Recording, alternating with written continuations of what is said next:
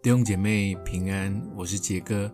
每天三分钟，我们一起来领受马太福音二十六章三十九节。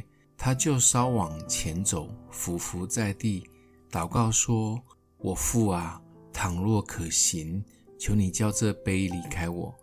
然而不要照我的意思，只要照你的意思。”这是救赎计划中最经典的一幕，更可以说是。耶稣展现人性最真实的一面。他知道这是天父伟大的计划，但他的肉体及感觉却无法承受如此大的压力。他连续三次做了同样的呼求及祷告，伏伏在地，深刻的恳求，全然顺服，让主掌权。他最终仍降服在父的面前。选择全然顺服主的意思，这是耶稣最大顺服的典范。这个呼求祷告也可以说是最经典的祷告模式。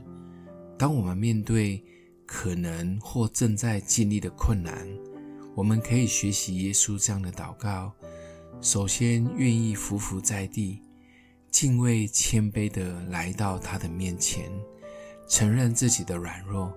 相信他是大能者。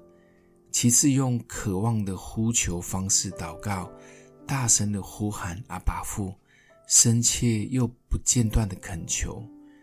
最后是全然顺服，不管结果如何，没有一丝一毫的怀疑与埋怨，愿意把主权全然的交出去，让神来带领及成就。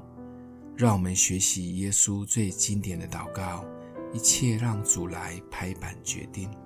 想一想，是否现在有什么我们遇见的事情或困难，需要学习耶稣的经典祷告呢？欢迎你分享出去，成为别人的祝福。我们一起来祷告。爱我们的父，让我们每一次的祷告都如此的深刻而迫切，祷告后也能全然的顺服及跟随。相信你会赐下最好的，谢谢主，听我们的祷告，奉耶稣基督的名，祝福你哦。